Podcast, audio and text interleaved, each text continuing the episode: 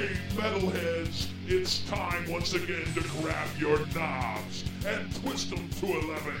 Crank it up. It's time for the Power and the Glory Heavy Metal Podcast. Hey, cheers, everybody. It is JD Scott. This is the Power and the Glory Heavy Metal Podcast, focusing on traditional metal. Um, you got your drink, I got my drink. Let's have a sip. What do you say? One, two, three, go. Mm.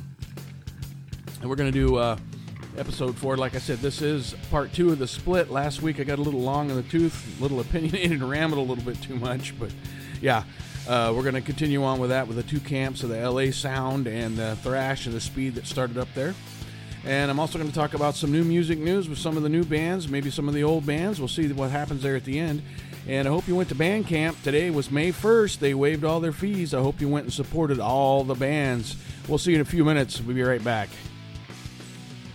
Welcome, ribbon heads. Get ready for the Power and the Glory Heavy Metal Podcast. Grab some whiskey, grab some brews, kick back, and listen to this fucker ramble.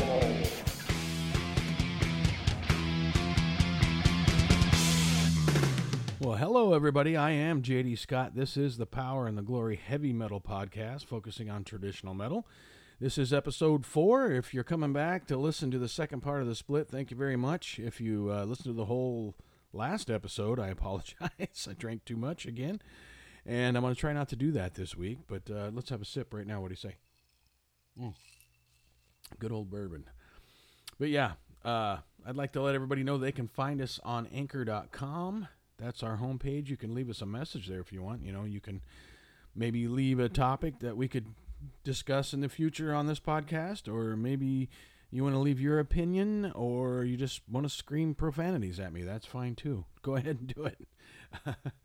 we are also on Google Podcasts, Breaker, Pocket Casts, and Spotify. Um, there's also a free app that you can get for your phone or your device from Anchor, where you can follow us on there as well. And uh, yeah, I'd like to mention that we do this every week. I try to do this every week, and today is May 1st. It is Friday. I try to do them on Friday nights. But I mentioned earlier that it was uh, the day where Bandcamp waived all their fees. So hopefully you went and supported all the bands, you know, downloaded some music, maybe got some merch or that kind of thing. I They really need it right now. Nobody's out playing live or anything like that. So yeah, we, we need to support as much as we can this thing uh, looks like it's getting a little bit better, but you know, as, as they open up more of the states and let people kind of relax a little bit, I'm I'm I'm afraid that you know it may spike again. Um, not good. You know, we're doing all right here in Oregon. I can tell you that, but uh, we'd like to keep it that way. so if you want to come to Oregon, don't. Stay away right now, okay? Especially from California. Fuck off.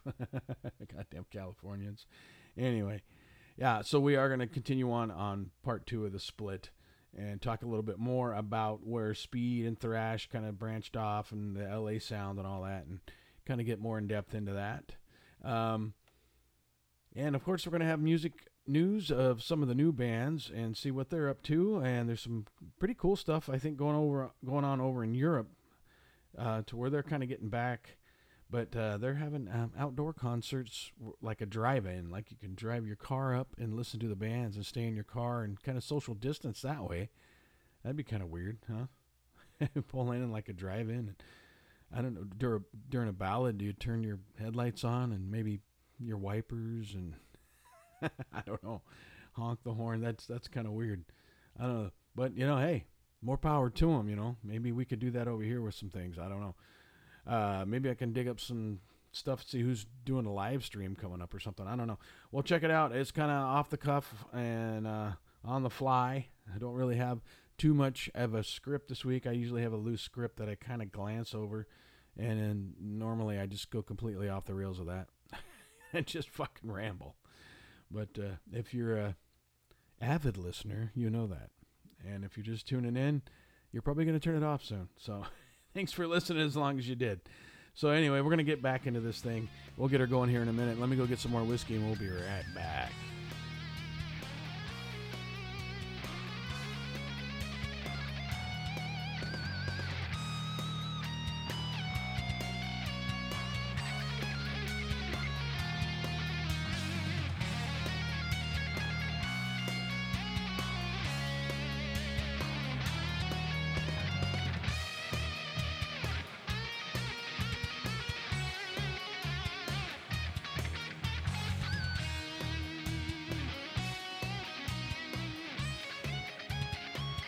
All right. Hope everybody's doing well tonight. I really do. I hope you're having a good night. I know I'm having a pretty good night. It was a long week. Uh, all you essentials out there, I salute you. Let's have a drink. Mm. Yeah. Apparently, I'm essential. Still working like 60 hours a week. Uh, yeah, they're going to work us right to that cliff, you know. then when the economy bottoms out, uh, I'm going to be fucked probably. Anyway, who cares? Right now, we got whiskey, we got metal, we got me rambling. It's perfect, right? All right, I kind of want to pick up where we left off. I know I went into, uh, you know, that pivotal song in 82 from Restless and Wild by Accept, Fast as a Shark, obviously. That kind of was the mainstream starting point for speed metal, thrash metal, kind of power metal thing. It was fast and furious, and it was it was amazing. It was great.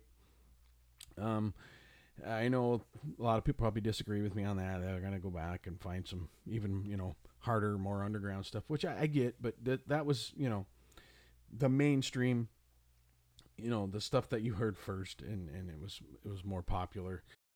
That's the one I think, and I think a lot of people would agree with me. That was the one that pushed it right there. And I know there were a lot of uh, up and coming bands at that time that were were still in the new album thing and still trying to trying to play a little faster, a little more speedy and um, like for instance, I know uh, Charlie Benante from Anthrax when he auditioned for Anthrax to impress them, he played Fast as a Shark, which is you know that's pretty cool. Of course, we had Overkill by Motorhead, we had the double bass, but it wasn't as fast as Fast as a Shark, and it wasn't as popular. I think, uh, Accept was at the, like I said, pivotal right there at the right time. They were coming up you know, with the Saxons and the Iron Maidens and the Judas Priest and all that. And I know they're from Germany. They're not a new Wobble band, but I think they're kind of pushed into that kind of part, that kind of era, and one of the bands that helped push that. And uh, yeah, that's that's where I think it really started to take off. Um, once you heard that, you were like, "Wow, okay, why isn't everybody doing this? Why isn't everybody doing uh, more extreme metal? You know, not quite as extreme as today. Thank fucking God." That's a little too extreme, bro. Get your pull, brother. Oh my god. Anyway, yeah, I just lost some people right there. I don't care. That's fine. Uh, but yeah, you know, and while that was going on, there was the whole strip scene that was going on. You know, like I mentioned last week, we had all the GIT grads and students that were, you know, way flashy, killer guitar players. They were kind of following in those Randy Rhoads footsteps, who's still to me the greatest metal guitarist of all time. Uh, what a short span that was, but man, what he did in that short span. I know a lot of people would argue with me, uh, you know, Eddie Van Halen, which of course, of course, Eddie Van Halen, that that was that was the, you know, that was the template for guitar slingers in L.A. at that time. Everybody aspired to be Eddie Van Halen. I mean, he ruled the strip when they played there, and and you know, and Randy did kind of the same thing with Quiet Riot. It wasn't quite as big, obviously as big as as Van Halen was, but you know, then he went on to play with Ozzy, and that was just history from there. We all know that.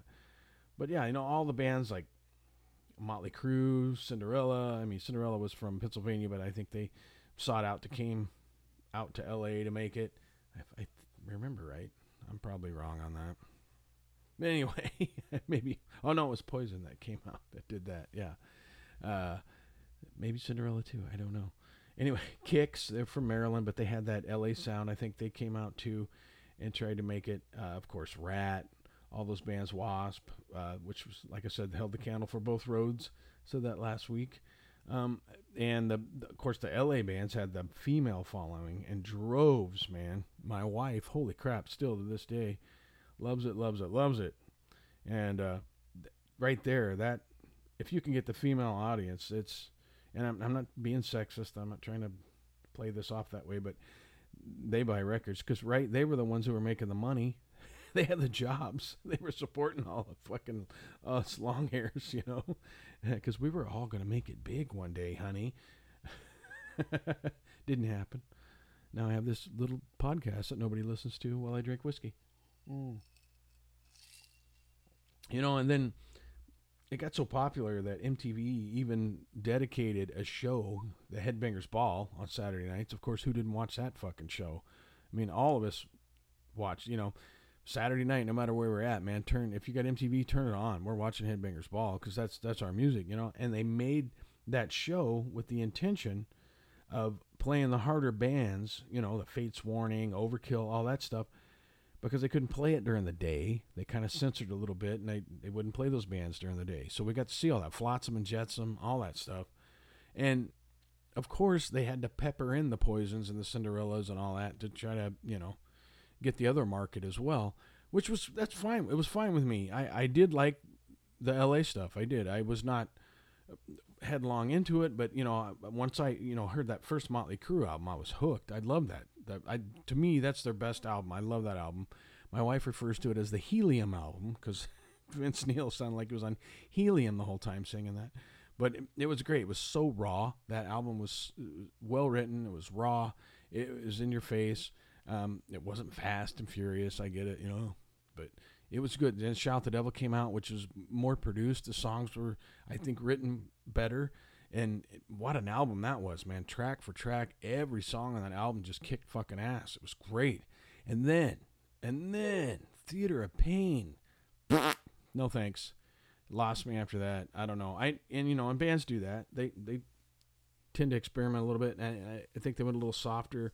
Of course, they went more the pink and glam kind of lace thing on that album, and and of course, I think a, a lot of fans dropped off when Crue went that way because we were also latching on to, you know, of course, Metallica and Megadeth, all that. We, you know, that's where we started to split. Hence the name of this episode.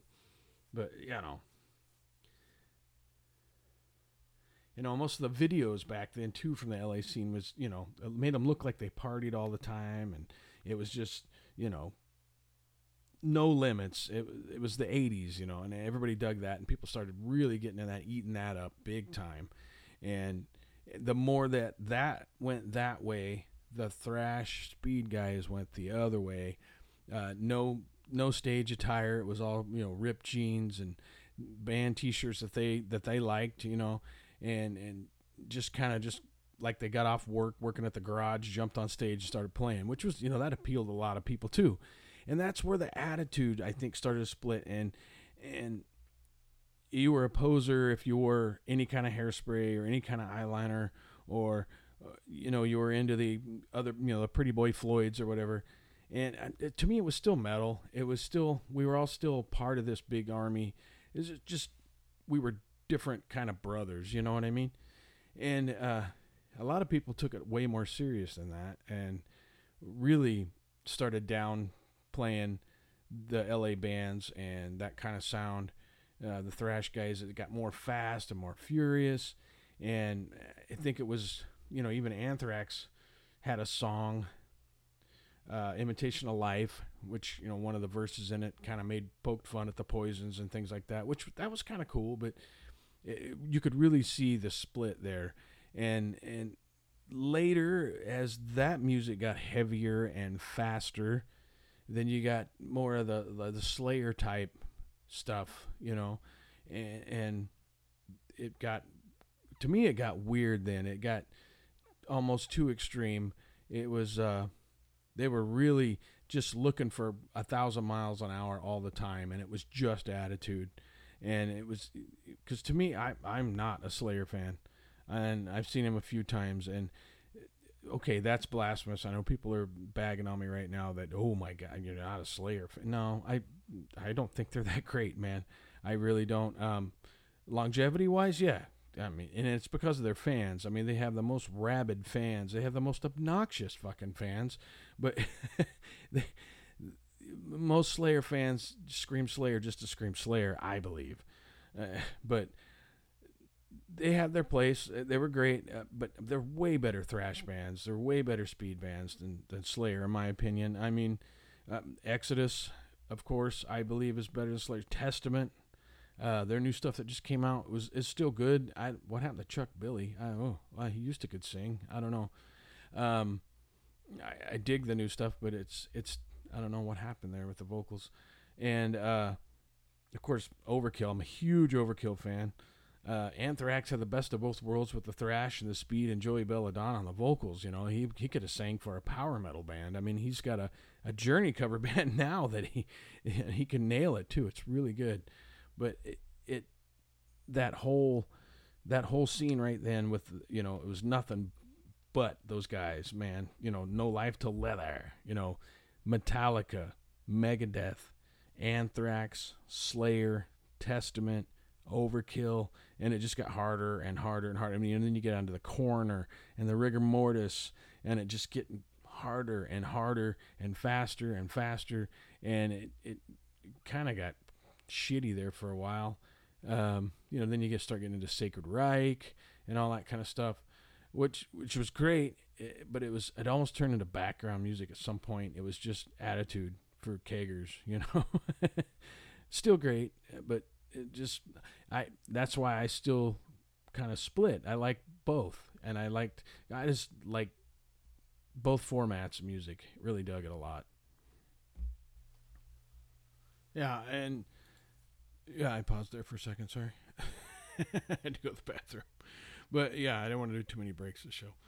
But yeah, um, and at the time, you know, of course, L.A. was just killing it with Ratt and Motley Crue, of course, Wasp, you know, and that whole that whole subgenre, that side of it, uh, was really getting really getting big, taking a head of steam. I mean, Cinderella, you know, by the end of the the 80s skid row had come in which is a great band super great band i wish i wish the original lineup would get back together and bury the hatchet and do some stuff. I mean i know a lot of people think sebastian bach's kind of a fucking loudmouth douche but you know coming from one loudmouth douche to another i think he's all right. I don't know. I think the guy is a huge music fan and and is kind of a a diva perfectionist a little bit i guess. But uh, that band just was did so well with him, and without him, it's just it's it's not it's not Skid Row. I mean, it is, but it's just I don't know. I wish they'd get back together. I really do. They was great. I mean, there was a lot of bands, you know, that time. Dangerous Toys, which is another great band. Uh, Bang Tango was good. Um, you know, a lot of good stuff. And of course, right down the middle there, uh, there were some other bands that that that is my favorite of all time, right in that seam when they split. You got kind of this hybrid in the middle there, and it's power metal, which, uh, man, that to me that is the true, the true form of metal. When it's evolved to that point, is perfection. And I'm gonna go ahead and I'm gonna push my opinion in on this part right here. The most perfect metal song of all time to me it's got everything. It's it's kind of long. It's very epic. Lots of guitars, you know, tasty bass, killer drums, eh, lots of time change. Helloween, man. Keeper of the Seven Keys is the greatest song in metal, I believe. It is it's got everything you could ever want in that it's it's it's an anthem, it's a story, it's it's just power. And oh man, perfection with Kiske on vocal. I mean, just that's the greatest metal song I believe. Anyway, I kind of digress a little bit there, but yeah, we get we get the beginnings of power metal there. Um, a few bands started pushing. I mean, of course, Fates Warning kind of started out that way, and then they got a little heavier, and then they got really progressive, and their stuff now is super progressive, obviously. And you know, when they went in the studio and and and started doing records with Terry Brown, who was a big Rush producer, I could really see, I could really hear there when they were starting to get way more progressive, which is cool. And they did it seamlessly, like Rush did. You know, they didn't go in with an abacus and try to make all these time changes and odd meters and things like that. It just happened, I think. And it, it when you do that, it sounds natural. It sounds so much better than trying to go in there and be a math rock band, you know. But anyway, yeah, there's a lot of great power metal bands that came out between the split there for uh, us guys who are really into the true, true stuff, I believe. And um, still dug the thrash and the speed, still love the LA stuff, but the power metal has my heart. I love it. Um, there's a lot of new power metal out today. Uh, some of it's really, really good. Some of it is a bit sappy and tries too hard, a little too much Dungeons and Dragons. You know what I mean? Um, it's almost nerd metal. I still appreciate it, still like it a lot. And just sometimes it's just I don't know, I don't quite get it. Um, it's a little too roll the dice and you know fight the ogre kind of stuff. But uh, another band that helped, I think, helped with the power metal um, is Stryper. I know a lot of people are not going to agree with me on that, but man, what a fucking powerful band they were. And I don't care what they're singing about; those guys can fucking rock. And uh, such great vocals. Oz Fox on guitar. I mean, forget it. He's one of the greatest metal guitarists, I believe. That boy can riff, and it's just amazing stuff. Uh, agree with me or not, man. If, if you poo poo them and don't listen to them because they do sing about Jesus and things like that, uh, just go and check them out. Seriously, uh, Soldiers Under Command, just grab that album, throw it on. If you're a power metal fan, listen to that because it's nothing but power metal. It is amazing. It's a really great album. You can overlook the fucking God lyrics, pretend they're singing about a girl or something. I don't know, but it's fucking good stuff top notch stuff. Oz Fox is great on that album. It's their best album. Um, but yeah, Helloween, Stryper, Fates Warning had a lot of powerful stuff. You know, Night on Brocken, all that kind of stuff was really, really fucking good. And uh, man, and what a time to be alive, though. I mean, with with that split right there. I mean, the shows you could see. I saw the Headbangers Ball tour, and what was that? Eighty eight. Um, I think 88, 89. Anyway, saw it at Louisville Gardens amazing. Exodus, Helloween, and Anthrax. Uh, great, great show. Great show. J- just a couple years before that, uh, I was living.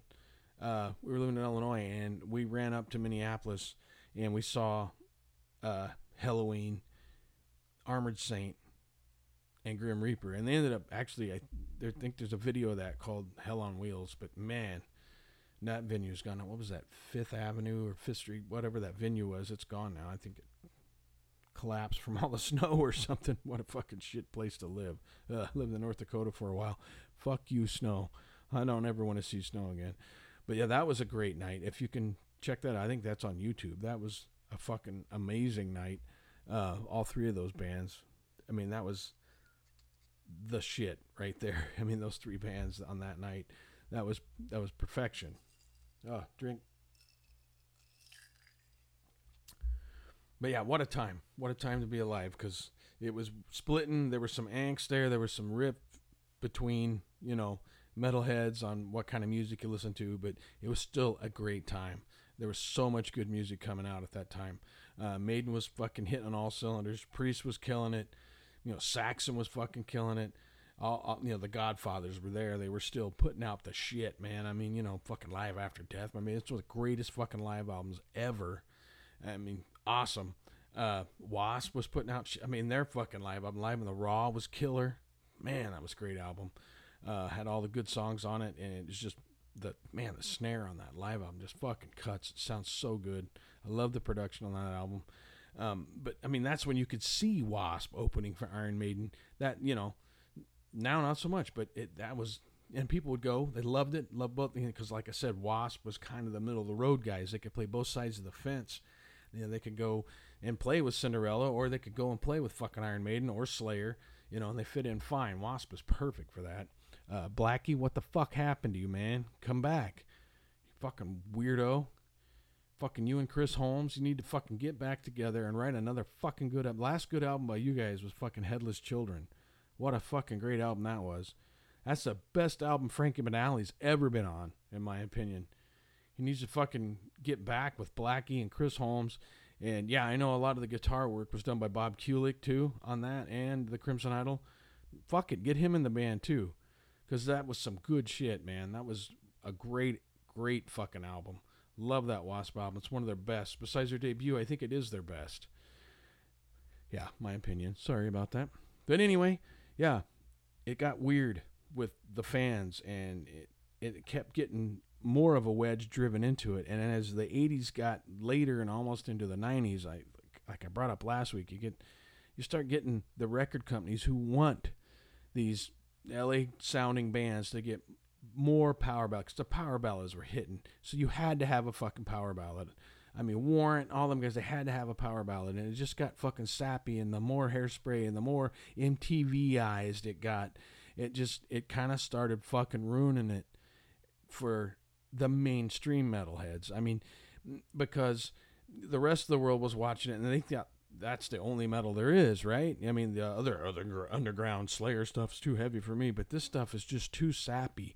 And it got to the point where there's the Firehouse and Trixter, and it's just terrible, terrible fucking slaughter, just fucking terrible. And if that's what everybody else sees and they think that's all you got, they're also obviously going to be turned off by it. It's just too much sappiness. So what's the answer? Hello, Seattle. Yeah. With a fucking striped shirt, fucking garage band, goodwill buying fucking idiots. Yep, I said it. I hated the fucking 90s. Couldn't stand them. Can't stand them. Ugh. Terrible music. Terrible music. What a fucking flash in the pan bullshit that was. What that last six months was horrible. Fucking ruined everything, man. Fucking Soundgarden, terrible. Alice in Chains, terrible. Nirvana, don't even fucking get me started. San Diego's Stone Temple Pilots, fuck that band. They were terrible. All of us. And that led into this fucking crappy ass fucking silver Silverchair and better than Ezra and Weezer and a bunch of fucking crap alternative that people thought were fucking thought provoking. It's crap.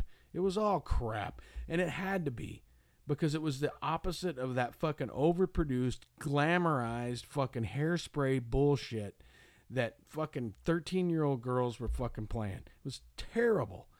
But you had to have something. You had to have something to make that transition. And man, what a long fucking time. A long ass, what, 20 fucking years before anything decent came along again. Because the extreme music, the thrash and, and you know, the speed metal, it just kept getting more evolved into this fucking shit that just was horrible. You know, I hate to get all negative all of a sudden, but it was just, I mean, come on. Name a fucking guitar god in the 90s that started in the 90s. I mean, that got known in the 90s. Name a guitar god. If you say Kurt Cobain, I'm going to punch you in your fucking face. Because that guy was fucking mediocre at best. At best. Don't fucking bow down to a guy just to bow down to a guy. Just because he's fucking popular and he's dead now and fucking shrine fucking. No. The, terrible. Terrible, terrible, terrible. Oh, wait. I can hear people talking. Oh, the guitar god of the 90s? Dimebag Darrell? Please. Please. No, thank you. It's only because he was one of the fucking only ones who played fucking guitar solos at that time. Everybody else was too cool to fucking play guitar solos. Of course, yes, there were bands that played guitar solos that had killer guitar players, but most of them were from the 80s. They had come in during the 80s and they were still I mean, yeah, Sepultura and all those guys, of course. But I mean, to have an actual guitar hero, they, yeah, you've got to say Dimebag because that's all you fucking got. That's all you. Oh wait, Zakk Wylde. nope, nope, nope. Fucking what? Fourth runner up, an Ozzy, whatever the hell he was. When Ozzy got Zakk Wylde, that band went to shit. But that's a whole nother episode. That's fucking. That's a whole Sharon Osbourne episode. But yeah, the last great guitarist that fucking Ozzy had was Jakey Lee in the case right there. Bam. That's it. I said it. Yeah, uh, now that everybody's completely pissed off at me and turned their devices off, sorry, the whiskey got talking right there. But yeah, that's the split, and and people are passionate about it. I know I am. yeah, uh, yeah. If you're still listening, thank you very much. I appreciate that, and you're probably screaming if you are. But uh, that's my opinion. And welcome to America. yeah. Uh, I had a tough time in the 90s. If you couldn't tell, had a really tough time. I did. Um, I actually stepped away from it for a little while. I couldn't find anything I could fucking listen to that was worth a shit. I mean, uh, Fates Warning kept going. It was great. And, you know, I had evolved in music taste a little bit, you know, gotten grown up a little bit, could listen to that. But you know, thank God Rush was still around then, and and you know, Maiden was yeah, putting out albums. I know a lot of people are gonna get on me for that, but Jesus, God damn, the Blaze Bayley years. Be a hipster and say you love it. you know, if if you got to listen to the whole Maiden catalog all at once, okay, sure, you can hear that evolution. But man, I felt ripped off. I tell you when I felt ripped off is when fucking Cliff Burton died. My God, what a fucking sad day that was. I mean, Metallica was on top of the world, man. But in the underground still. Still in the I mean, no radio airplay and those guys were one of the biggest fucking bands on the face of the planet.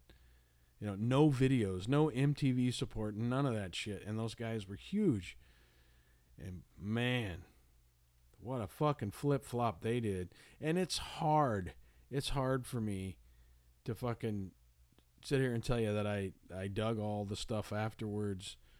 I, I because that that whole time left a bad taste in my mouth and I still I still have fucking anger over it because the way they flip flopped on that and became the darling of fucking MTV with that fucking stupid, atrocious video off that fucking shit album and Justice for All. That fucking song one. What a fucking terrible song that is. What a machine gun fucking mess that fucking song is. You can't even hear the bass. I mean, everybody knows. You can't hear the bass. Blah, blah, blah. But swore to God they'd never make a video. And they fucking make a video and it's all over MTV. It's like the fucking thriller of MTV in '89 or whenever the hell that shitstorm came out. And from there, I, I, just man, I lost so much respect for them. Uh, it's like eh, the album was mixed. If you were a, a fan of hip hop or something, it was terrible. And from there, it was just what happened. And and they're still huge, which I'm I'm you know the last album wasn't bad. It was all right but it's just they've become this giant fucking monster, this this corporation, almost almost as bad as Kiss, and eh, you know people feel like oh they either there are us fans who stopped at Master Puppets. That was it. We were done because everything else after that, and there were some guys that did not give them a chance after that. Would not. They refused to listen. I listened. I went and I with an open mind and everything. Man, the Black Album's great album if it wasn't Metallica. And more power to bands that try different things and, and kind of branch out and kind of get a little more commercial and want to get more radio airplay. That's that's that's good. That's that's your evolution. That's your evolution, man. That's cool. Not for me. I, and I'm not trying to say that to sound cool or hip or anything like that, or just to be against the norm or whatever. Uh, it just I didn't like it. It was it was you know great. It was radio airplay fine, but it was not the metal not the Metallica that I knew. And eh, and I think they still without Cliff, I think they still could have done it. I think they could have managed it. I think they could have been the monster that they were and not the monster that they ended up. I mean, I mean that in two different things, but obviously but yeah, and that we could do a whole episode on that. It's just terrible fucking time that uh, and, and that also I think had a heavy hand in with the rest of the thrash bands that came along. I mean, you know, John Bush and Anthrax. Oh, terrible! It was horrible. Uh, yeah, let's all fucking cut our hair off and try to look a little more '90s. And yeah, no, didn't work. Didn't work. Just stay fucking metal. And then what the fuck happened after that? Then you start getting these fucking shitty fucking Limp Bizkit and you know biohazard. What the fuck? that whole fucking Woodstock thing in the 90s, whenever the hell that shit show was, what a piece of crap that was. Horrible. Eh, then you start getting into the fucking. I know Pantera started in the 80s and they were much better in the 80s, but you know, the whole groove metal thing that just hit was, god damn, you know, now I'm getting negative again. I just, wow. Can you tell that I'm angry? yeah. Sorry about that. Yeah, I can I can go on for hours about that. I don't know why. It gives me a headache. It makes me go blind, but uh, I'll never make it right. as much as I babble and scream and holler, I'll never make it right. It will be a shit show. Always will be. It'll go down in history that way. anyway, I'm getting kind of long in the tooth again. We're over a half hour. We'll take a little break, and I'm going to come back and we'll talk about uh, new stuff, and I'll figure out what the fuck we're gonna do for next week's episode. All right, we'll be right back.